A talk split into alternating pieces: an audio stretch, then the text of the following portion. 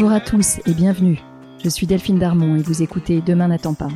Dans ce podcast, nous discuterons à bâton rompu, à cœur ouvert, avec des hommes et des femmes qui travaillent à rendre le monde un peu meilleur. Ils sont entrepreneurs engagés, investisseurs à impact, fondateurs d'ONG, artistes activistes. Ils repensent les industries traditionnelles comme la mode ou l'agroalimentaire. Ils agissent dans les domaines de la santé, de l'éducation ou de l'environnement. Ensemble, nous échangerons sur leur parcours, les raisons de leur engagement et sur leurs projets. Mon rêve, c'est que ces histoires nous inspirent et nous servent à trouver notre propre chemin pour passer à l'action. Je vous souhaite une très bonne écoute.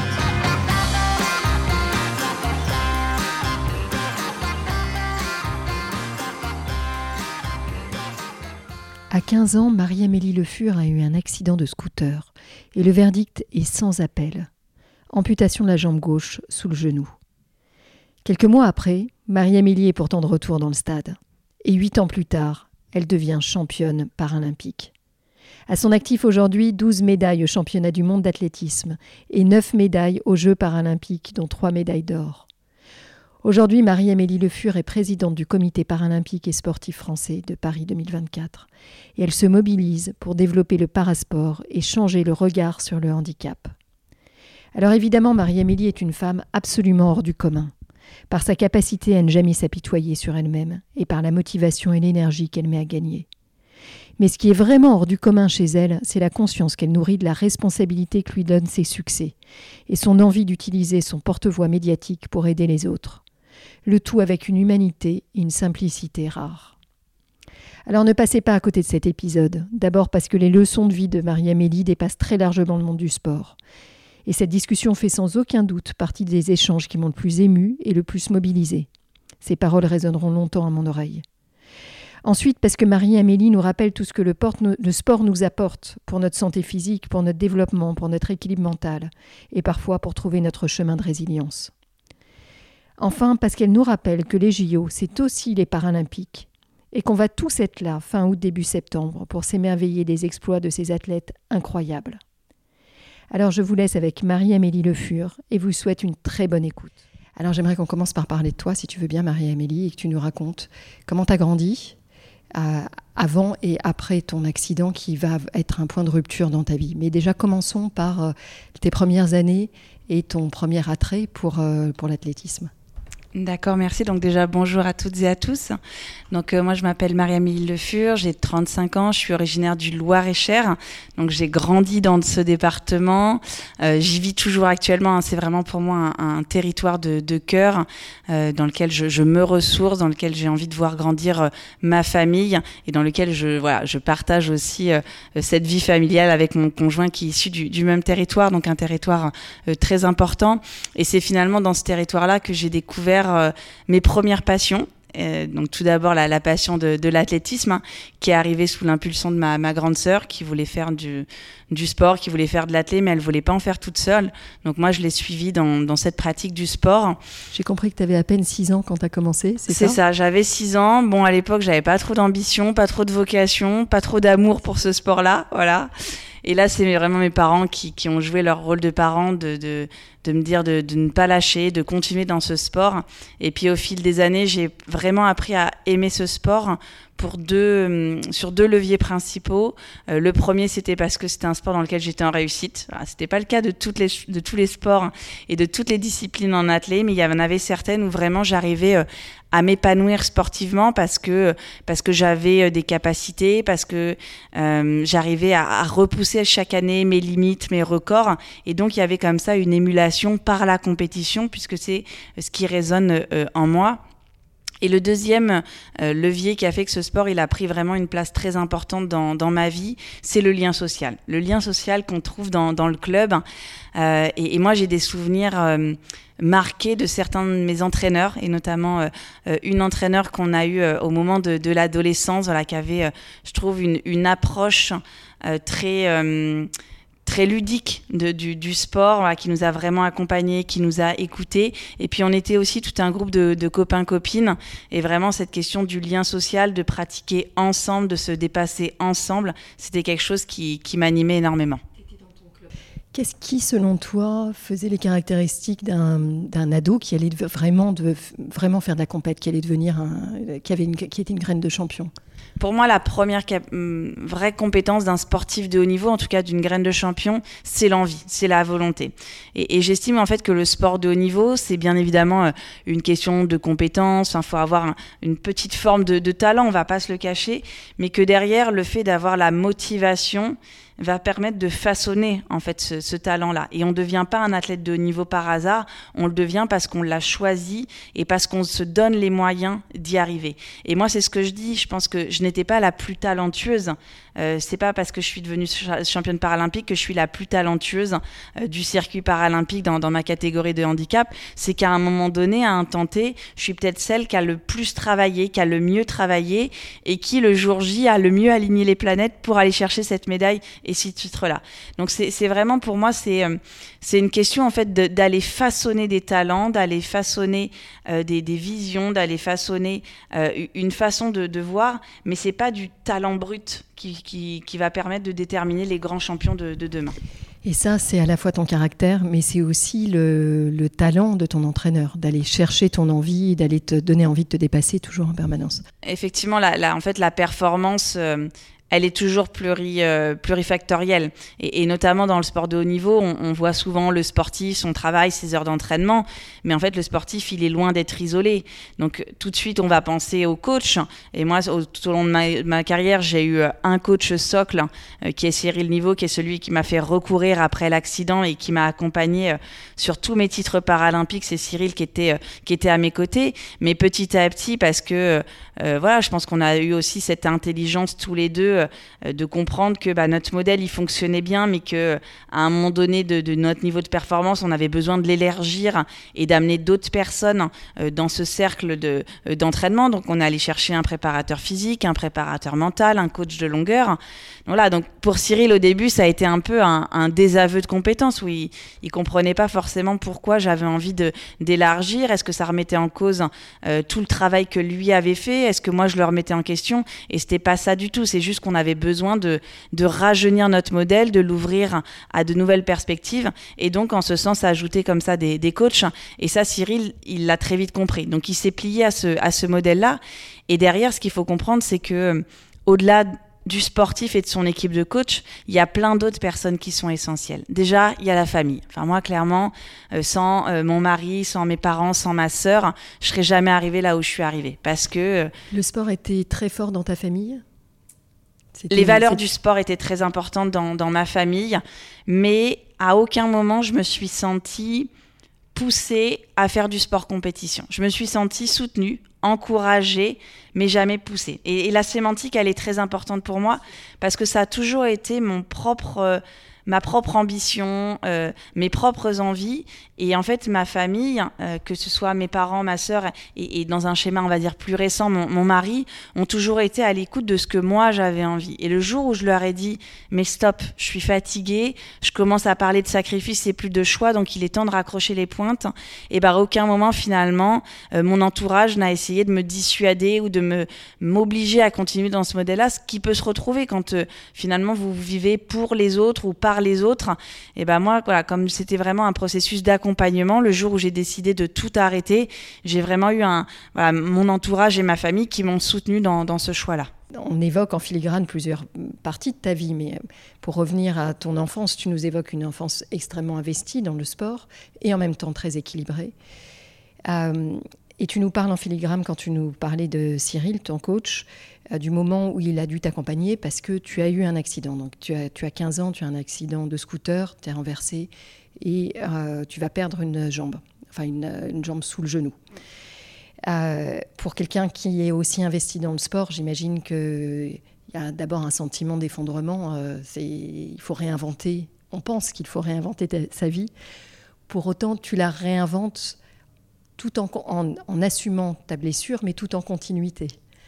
Comment, est-ce que tu as réussi à, construire euh, cette vision? Alors peut-être, en fait, il faut se resituer au moment de, l'accident euh, et déjà se dire que à ce moment-là, moi, dans ma vie, j'avais euh, j'avais trois choses qui animaient ou qui rythmaient mes, mes semaines. J'avais bien évidemment mon cursus scolaire. Il y avait ce sport auquel je me rendais deux fois par semaine et il y avait un engagement auprès des sapeurs-pompiers. J'étais jeune sapeur-pompier et vraiment ma vocation, ma volonté, mon ambition, mon rêve, on va le dire comme ça, était à ce moment-là de devenir sapeur-pompier professionnel. Donc ça faisait plus de cinq ans que j'étais investi dans la section des, des, des JSP et c'était vraiment pour moi ma dynamique d'avenir. Ma dynamique d'avenir, elle n'était pas dans le sport, pas dans le sport de haut niveau, elle était vraiment dans, dans le monde des pompiers. Et donc quand il y a cet accident qui, qui arrive, sur les premiers jours, le constat en fait des médecins, il est assez dramatique puisqu'en fait l'objectif des médecins c'est de sauver ma jambe, de sauver ma jambe. Sauf que sauver ma jambe, c'était pas sans conséquence. C'était une perte du métier des pompiers parce que ça c'était acté, les blessures étaient tellement graves que je n'aurais pas pu être pompier. Et s'il sauvait ma jambe, c'était un non-retour au sport parce qu'en fait les séquelles auraient été tellement importantes qu'en fait remarcher aurait été difficile et donc très rapidement on me fait comprendre et, quand je dis ça en fait je me rends compte c'est qu'ils ne connaissaient pas le, le parasport et la pluralité du parasport parce qu'en fait j'aurais pu faire d'autres sports mais en tout cas recourir devenait impossible dans mon nouveau schéma moteur et la chance que j'ai eue c'est que bah, finalement les médecins ont été confrontés à leur échec pas le mien mais au leur de devoir m'amputer au bout de trois jours et, euh, et, pour moi, cette amputation, en fait, ça a été une libération. Ça a été euh, je l'ai plutôt vu comme quelque chose qui nous a fait avancer qu'une épée en fait de Damoclès en plus que l'on devait euh, euh, subir. Et, tu le disais tout à l'heure, en fait, dans la vie, tout est une question de posture. Et je pense que très rapidement, et parce que j'ai toujours été éduquée comme ça, et eh ben on a on a vu le, verre à moitié plein plutôt que de le voir à moitié vide. On n'a pas cherché en fait à recréer le passé. On n'a pas regardé tout ce qu'on avait perdu. On a plutôt cherché à se concentrer tous ensemble, c'est-à-dire mes parents, ma sœur, tout le le, socle familial des pompiers, mes amis, on s'est concentré sur tout ce qu'on pourrait encore créer. Alors on était conscient hein, que la vie elle serait différente, qu'elle serait certainement difficile, euh, et, très rapidement en fait je me raccroche à ce qui est encore possible dans, mon projet de vie, c'est-à-dire un jour refaire du sport, un jour recourir. Je savais pas quand, je savais pas comment, je savais pas où, et, moi je rêvais pas du tout de haut niveau, j'avais juste envie un jour de recourir. Tu, voyais vers où ça t'emmenait ou euh, J'avais cette chance-là, parce qu'en fait, il faut quand même se replonger 20 ans en arrière. Hein. Moi, j'ai eu mon accident en 2004. À ce moment-là, euh, les Jeux d'Athènes qui avaient lieu à l'été, euh, c'était 2-3 heures en pleine nuit. Personne connaissait les Jeux paralympiques.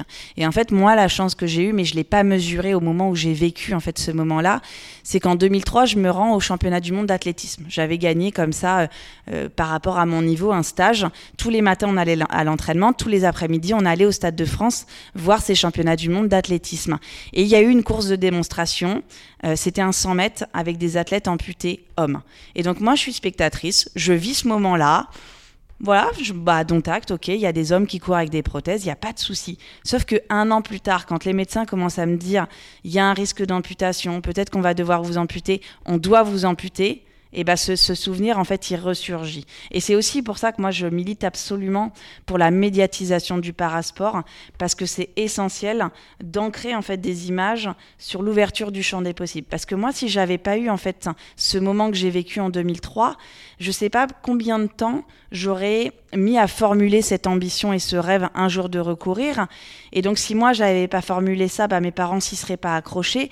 Et donc tout ce cercle vertueux qu'on a trouvé par le sport et pour le sport, et eh ben peut-être qu'on l'aurait eu sur un temps 2, un temps 3. Donc l'idée, voilà, c'est de se dire que pour, pour des personnes avec lesquelles le sport peut résonner, peut être un moteur de vie, et eh ben il faut qu'ils sachent que quelle que soit la situation de handicap, quelle que soit la typologie de handicap, le moment où, où, ce handicap il survient, et eh bien le geste sportif, l'action sportive, il reste possible. Après, il va falloir certainement s'adapter, peut-être changer de discipline selon le handicap, mais en tout cas, le sport et la discipline sportive est possible il y a quelques mois, j'avais eu la grande joie d'interviewer Boris Cyrulnik, tu sais, qui est le, père de la résilience en France.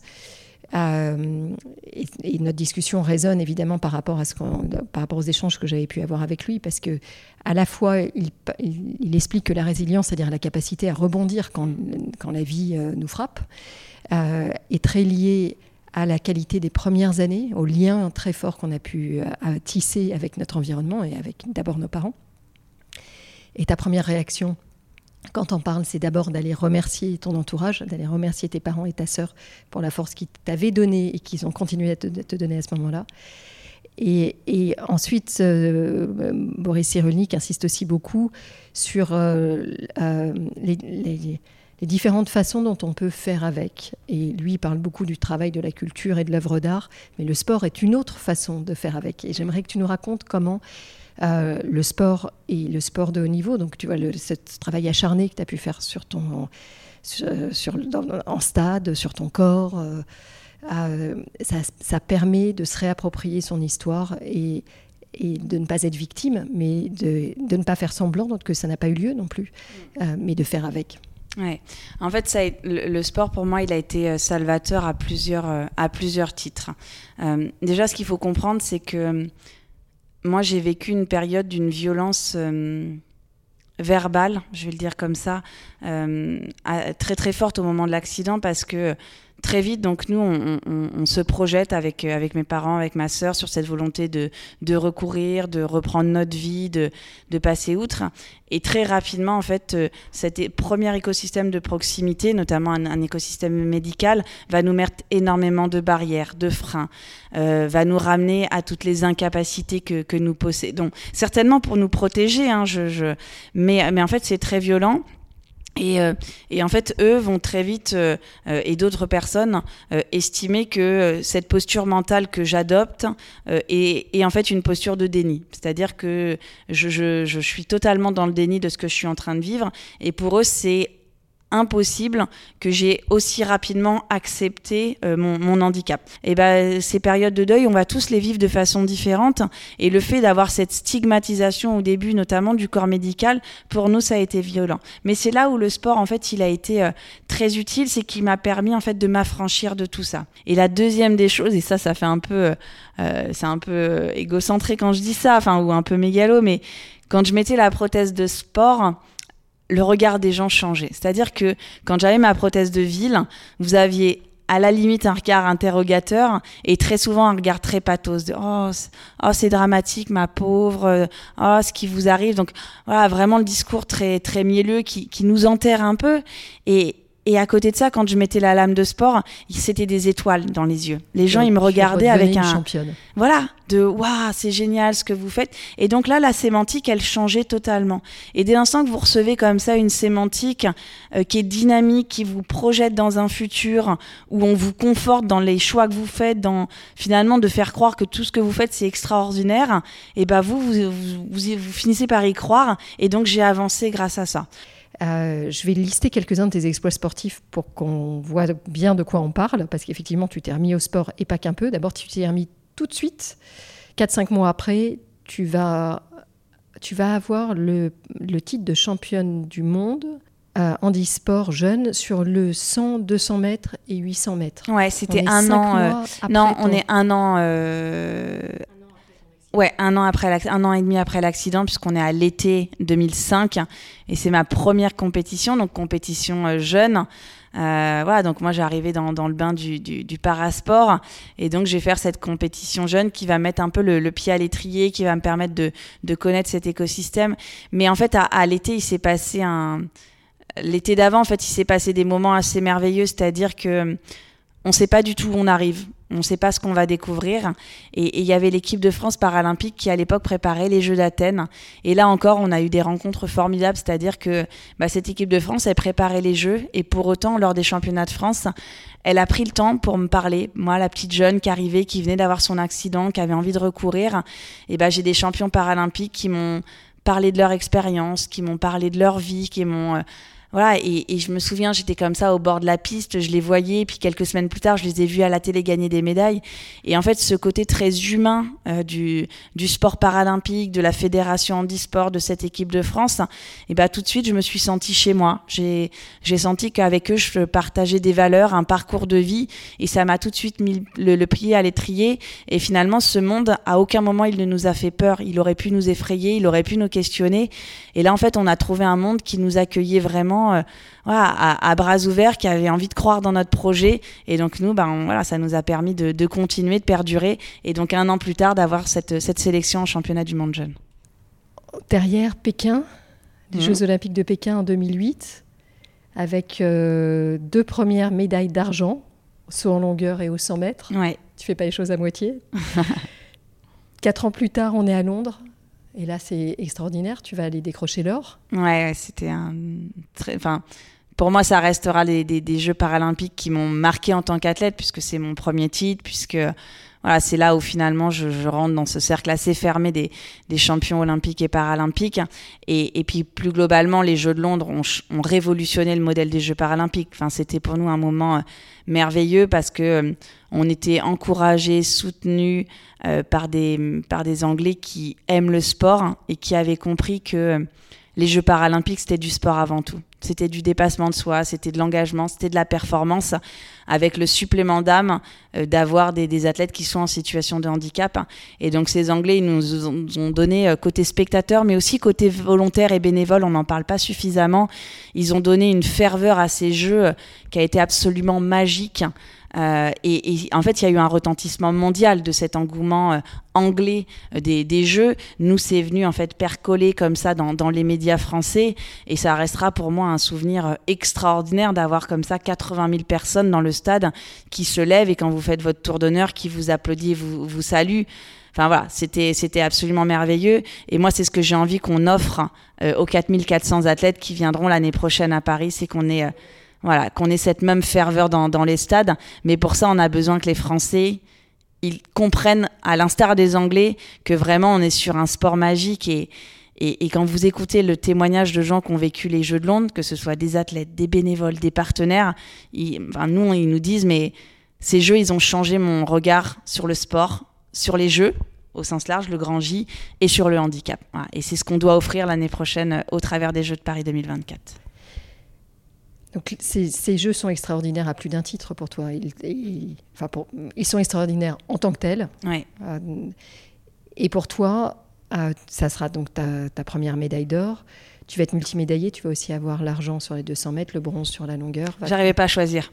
J'en ai pris une de chaque. J'ai pris une de chaque. J'ai cru comprendre que tu avais chuté sur le, la ligne d'arrivée dans ta médaille d'or. Oui, oui. Alors cette fois-ci, euh, à la différence de Pékin, j'ai su chuter après la ligne d'arrivée, puisque à Pékin, j'ai une adversaire qui me fait tomber sur le 200, donc je chute en, en cours d'épreuve. Et donc là, et c'était la blague d'un copain à moi d'ailleurs, euh, quand je suis championne paralympique, le seul texto qu'il m'envoie, c'est c'est bien cette année, t'as pensé à chuter après la ligne. Bon, merci. Quel stress. Voilà. Non, mais c'était, enfin, c'était une course euh, absolument merveilleuse, et en fait, je, je chute tout simplement parce que je me mets à en danger pour être sûr d'être la première à franchir la ligne. Et comme c'est la ligne des épaules qui compte en athlée, bah, je me suis penchée, penchée et j'ai fini par toucher le sol. Et derrière, il y a cette incertitude de, de la victoire. Donc, euh, non, non, c'était un moment euh, merveilleux. Mais euh, en fait, ce, ce, titre et ces jeux, ils, ils m'ont aussi changé en tant que femme. C'est-à-dire que quand je suis rentrée, euh, alors c'est bien, je suis championne paralympique, on a réussi notre objectif avec Cyril parce que on rentre avec trois médailles, un record du monde, un titre. Enfin voilà, c'était vraiment notre apogée euh, euh, sportif. Mais moi derrière, en fait, je vais me dire, mais euh, en fait, ce titre, il sert à quoi?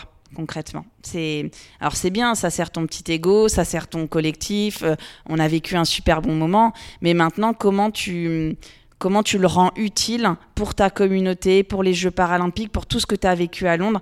Et c'est là où je vais avoir le, je vais me sentir un peu investi d'une mission sociale et sociétale et où je vais commencer finalement pour que les Jeux de Rio résonnent en moi à me dire que au-delà d'aller chercher des, médailles, je veux aller chercher une dimension humaine dans le sport de haut niveau. Et donc, je vais commencer à faire des interventions en entreprise, euh, dans les écoles, pour vraiment aller sur cet aspect euh, éducatif des Jeux paralympiques. Je vais commencer à prendre des, mandats euh, dans des associations locales et finalement essayer de travailler à, faire en sorte que cette voie du mouvement parasportif, en tant qu'athlète, elle puisse peser dans les instances et qu'on qu arrive à, à ouvrir ce champ de la pratique sportive aux personnes en situation de handicap. Donc c'est vraiment aussi ce, voilà, ce titre de Londres qui va changer durablement la chose pour moi. En fait, ce titre t'apporte pour la première fois une vraie visibilité. Ouais. Et c'est avec cette visibilité que vient la responsabilité. C'est ça. Euh, parce en que tout cas, as, je... tu commences à en avoir le, le, le pouvoir. Ouais, en tout cas, je me dis, voilà, c'est bien la, la, notoriété, la visibilité, mais ça doit pas juste servir à, à mon ego personnel, à faire en sorte que j'ai des followers sur les réseaux sociaux, à faire en sorte que je décroche des contrats. Tout ça, forcément, j'en avais besoin et, et, et c'est enrichissant en tant qu'athlète, même d'un point de vue humain, mais j'avais envie de plus. J'avais vraiment envie que cette notoriété, euh, elle soit mise au, au profit d'une cause. Et la cause que j'ai choisie, c'est de se dire, mais, euh, mais cette richesse du sport que j'ai vécu, que j'ai ressenti, qu'on me, qu'on me témoigne aussi parce que j'étais marraine de quelques associations. Et ben j'ai envie de lui donner une appeur encore plus grande. Et donc là, bah, va falloir euh, charbonner pour pour y arriver. Et donc à mettre ma petite pierre à l'édifice. Et il faut savoir qu'il y a énormément de sportifs paralympiques qui ont ce, cette même conscience en fait de leur rôle, de leur utilité et qui s'engagent, même s'ils sont en carrière sportive, ils ont vraiment une, euh, un costume comme ça de militant pour, euh, pour la cause. J'aime beaucoup la façon dont tu le présentes. À demain n'attend pas, euh, j'ai une question qui revient tout le temps qui est comment mettre nos compétences, nos métiers, quels qu'ils soient, et on peut être infirmier, on peut être chef, peu importe, on peut être champion, comment mettre ces compétences-là et tout ce qui va avec, parfois c'est du réseau, comment les mettre au service du bien commun. Et donc j'aime beaucoup la façon dont tu as raisonné finalement très jeune, à un moment où tu étais encore euh, aussi en grande construction de carrière, parce que c'était ta première médaille d'or, il y en a d'autres qui vont suivre. Euh, en même temps, dès, le début, dès que tu l'as pu, euh, tu as voulu servir euh, et que ça, que ça soit utile aux autres. Et peut-être, parce que c'est pas le cas de, tous les sportifs, et je pense que ça c'est important de le souligner. La chance que j'ai eue, c'est d'avoir aussi, euh, notamment dans mes coachs et aussi forcément dans, ma famille et, mon mari, parce que c'était quand même un engagement de vie avoir des coachs qui comprenaient que c'était pas en m'enfermant dans la performance que j'allais être performance. Qu'à un moment donné, j'ai un sale caractère, j'ai des besoins, j'ai des envies en tant que femme, mais aussi en tant que militante, et que oui, c'était très fatigant quand je traversais la France entière pour aller parler dans une école. Mais mon coach, après, euh, mes coachs ont bien compris que finalement, s'ils ils essayaient de m'interdire ce modèle-là d'épanouissement parce que ça générait de la fatigue sur l'entraînement, et ben mentalement, j'allais pas être bien connectée euh, euh, avec voilà avec ce qu'on était en train de mettre en place, avec le schéma de, performance, et donc je pourrais pas donner le meilleur de moi-même. Donc déjà d'avoir cette intelligence des coachs, de prendre l'athlète dans sa globalité, c'est-à-dire que un athlète pour le faire performer, c'est pas simplement de lui faire faire 20, 30, 40 heures d'entraînement, c'est aussi de comprendre euh, son modèle de vie, son modèle euh, social, euh, ce qu'il fait, ce qui, ce, qui, résonne en lui. Et, chaque sportif va être très différent sur ça. C'est-à-dire que moi, j'avais besoin d'être une militante, j'avais besoin de travailler parce que je voulais absolument sécuriser mon modèle économique et j'avais besoin de beaucoup m'entraîner. Et donc, bah, les coachs, fallait qu'ils arrivent à compenser, enfin à composer avec ça. Euh, bon, des fois, ils m'ont mis un peu des hauts là quand je, quand je tirais un peu trop sur la corde. Mais voilà, eux, ils ont vraiment essayé de me comprendre dans, dans, dans ma globalité parce que euh, j'étais pas simplement une athlète. J'étais aussi une femme, j'avais des particularités. Et ça, tout au long de, en fait, de mon modèle de performance, ils ont, ils m'ont permis d'accueillir ces, ces, ces, nouveaux moi qui pouvaient surgir et de d'arriver à orchestrer tout ça de façon euh, très intelligente pour que ces différentes vies, elles s'articulent et qu'elles ne viennent pas, en fait, léser la performance. Mmh. Tu nous disais en début de discussion que ton rêve d'enfant, c'était d'être pompier. Finalement, être pompier, c'est c'est tendre la main, c'est aider, c'est sauver les autres même. Donc cette, envie d'engagement, elle était très forte en toi depuis toujours. Tu l'as, traduite différemment parce que la vie t'a amené ailleurs, mais elle était toujours là, fallait laisser s'exprimer. Qu'est-ce que, qu'est-ce que tu dirais que ça t'a apporté, cette facette-là de ta vie qui est à ce moment-là consistait d'abord à faire le tour des écoles, à témoigner et à ouvrir vers le sport des, personnes qui étaient porteuses d'un handicap et aussi à changer le regard des personnes qui ne sont pas handicapées et qui, pouvaient, comme tu le dis, avoir un regard qui freine. Euh, donc tu avais un rôle euh, d'éducation de tous. cette première, euh, ce premier pas dans l'engagement, qu'est-ce qu'il Qu'est-ce qu'il t'a apporté? Qu'est-ce que tu en as retiré? Bah, Deux choses. Déjà, le premier, c'est qu'il m'a conforté dans le fait qu'il y avait un réel besoin. On se rendait compte que il y avait une grande méconnaissance euh, du handicap, du sport, euh, du parasport, des Jeux paralympiques. Donc il y avait un vrai besoin euh, d'éduquer. Et surtout, en fait, on se rendait compte que grâce aux Jeux paralympiques, on arrivait à passer des messages très forts sur le handicap, mais qui étaient des messages beaucoup plus positifs. là où d'habitude, en fait, on utilise des sémantiques assez négatives sur la perte, sur les incapacités. En fait, là, on arrivait avec un prisme beaucoup plus ludique, beaucoup plus positif, et ça permet finalement d'opérer un changement de regard durable par une entrée qui est celle du sport et donc qui, voilà, qui, peut embarquer euh, et surtout le fait de pouvoir faire découvrir le sport à des enfants, ça a un côté ludique. Donc ça, c'est le premier enjeu, c'est de se dire que c'était nécessaire et on arrivait à le faire de façon très positive et non pas de façon un peu pathos comme on peut le faire dans d'autres domaines. Et la deuxième chose que ça m'a apporté, c'est que et là, c'est notamment grâce à des parrainages d'associations, moi j'ai découvert la richesse du handicap. Donc je la vivais dans le mouvement paralympique, c'était chouette. Mais le fait de parrainer des associations, de rencontrer des familles, de rencontrer des parents, de rencontrer des enfants qui avaient toutes et tous des parcours de vie totalement différemment, qui à, handicap identique n'avaient pas du tout le même parcours de vie parce qu'ils n'avaient pas vécu la situation de la même façon, bah ça m'a moi aussi enrichi et ça m'a donné une meilleure vision. Alors je peux pas dire que j'ai une vision 360 du handicap. Je pense qu'il y a vraiment des, euh, même avec ma mission actuelle, il y a encore des champs du, du, handicap que je ne perçois pas totalement parce que parce que j'y ai pas été suffisamment sensibilisée.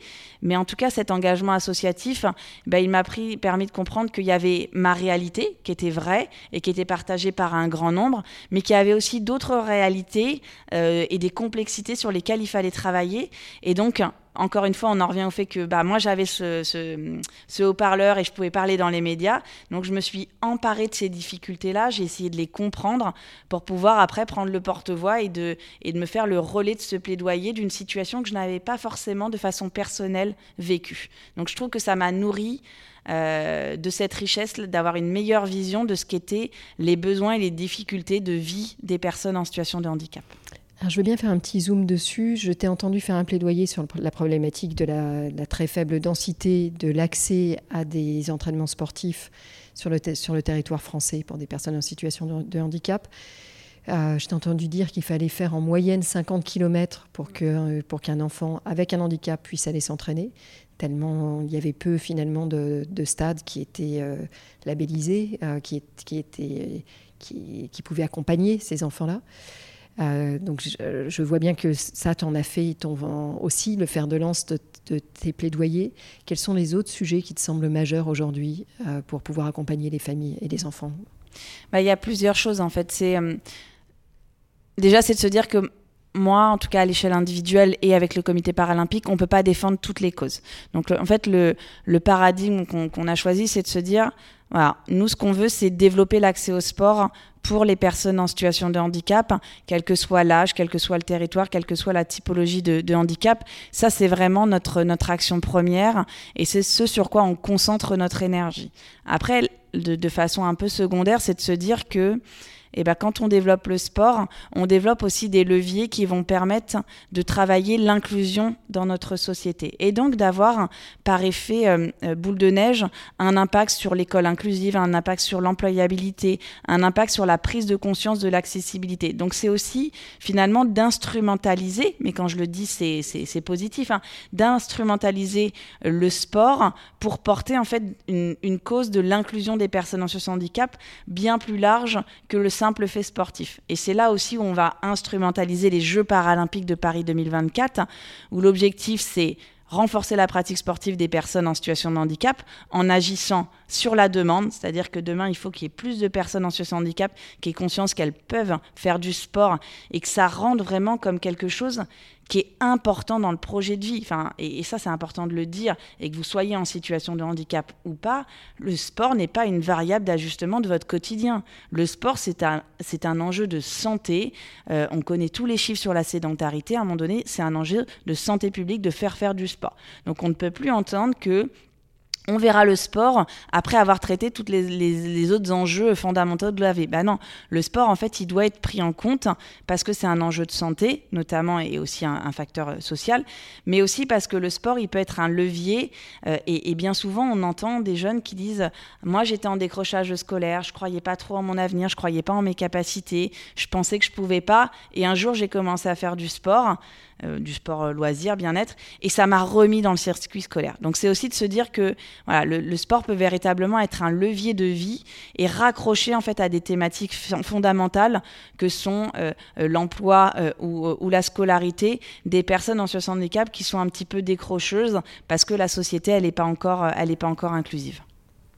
Alors, euh, quelques mots sur les, sur les JO qui arrivent, forcément. Donc, comme je le disais tout à l'heure, tu es maintenant, euh, tu es devenue euh, coprésidente du comité des athlètes, et puis tu es maintenant présidente du comité paralympique et sportif français.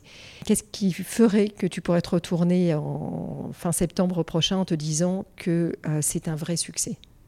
Alors moi déjà, effectivement, j'ai la chance d'avoir été embarqué dans cette aventure des Jeux de Paris dès 2015 sur demande de, de Sur la Tony. candidature. Voilà, à- sur la candidature, c'est à ce moment-là que je prends la coprésidence du comité des athlètes.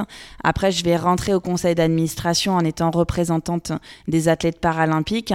Et euh, en 2018, décembre 2018, du coup, la prise de présidence, euh, euh, l'élection à la présidence du, du comité paralympique. Donc, c'est vraiment une aventure que je suis de, de longue date.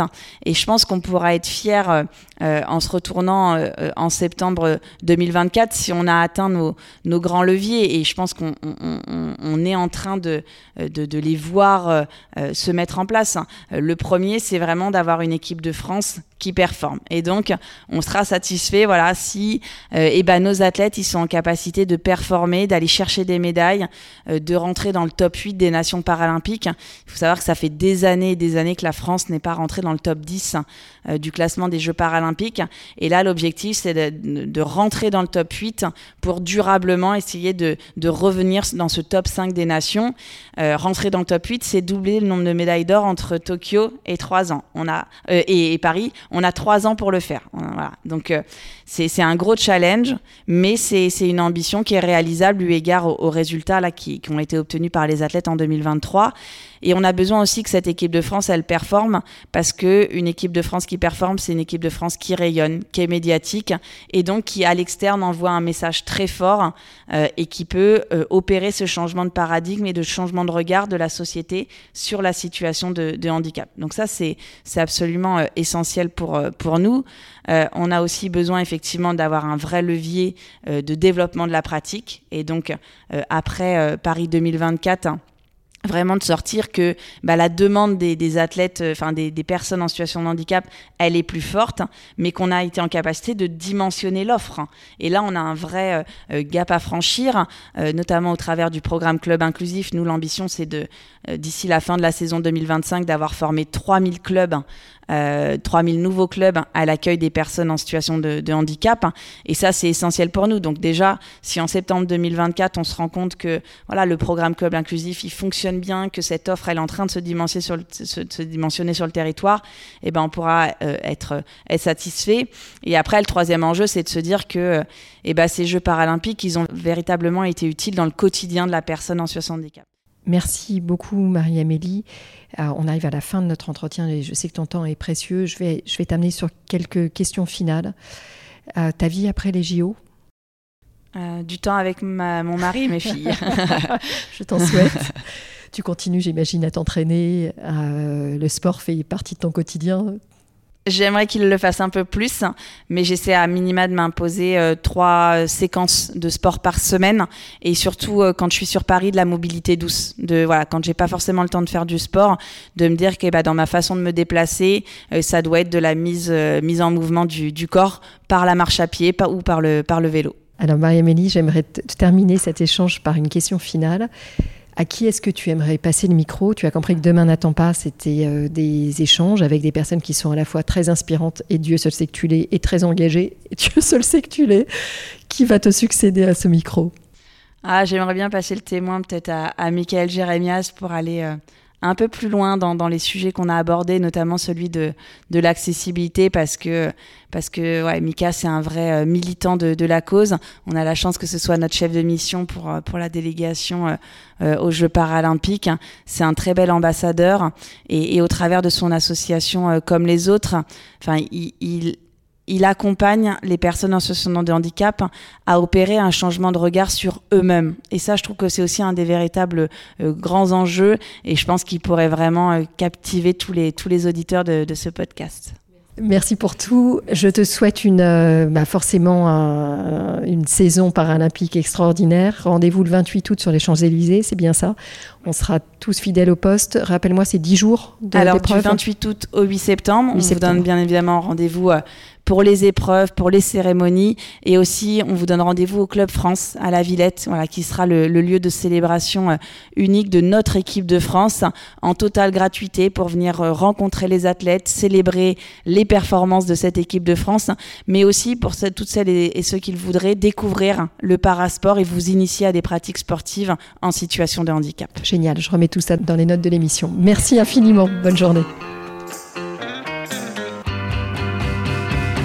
Un grand merci de nous avoir écoutés jusqu'ici. J'espère que cet épisode vous a plu.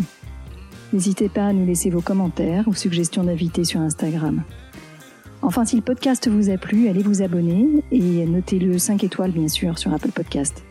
Vous pouvez même demander à vos amis, à vos enfants, à vos voisins, aux amis de vos amis, aux voisins de vos voisins, de mettre une note au podcast. C'est comme ça seulement que Demain n'attend pas gagnera de la visibilité et sera trouvable sur les plateformes. Alors je vous dis à très bientôt pour un nouvel épisode.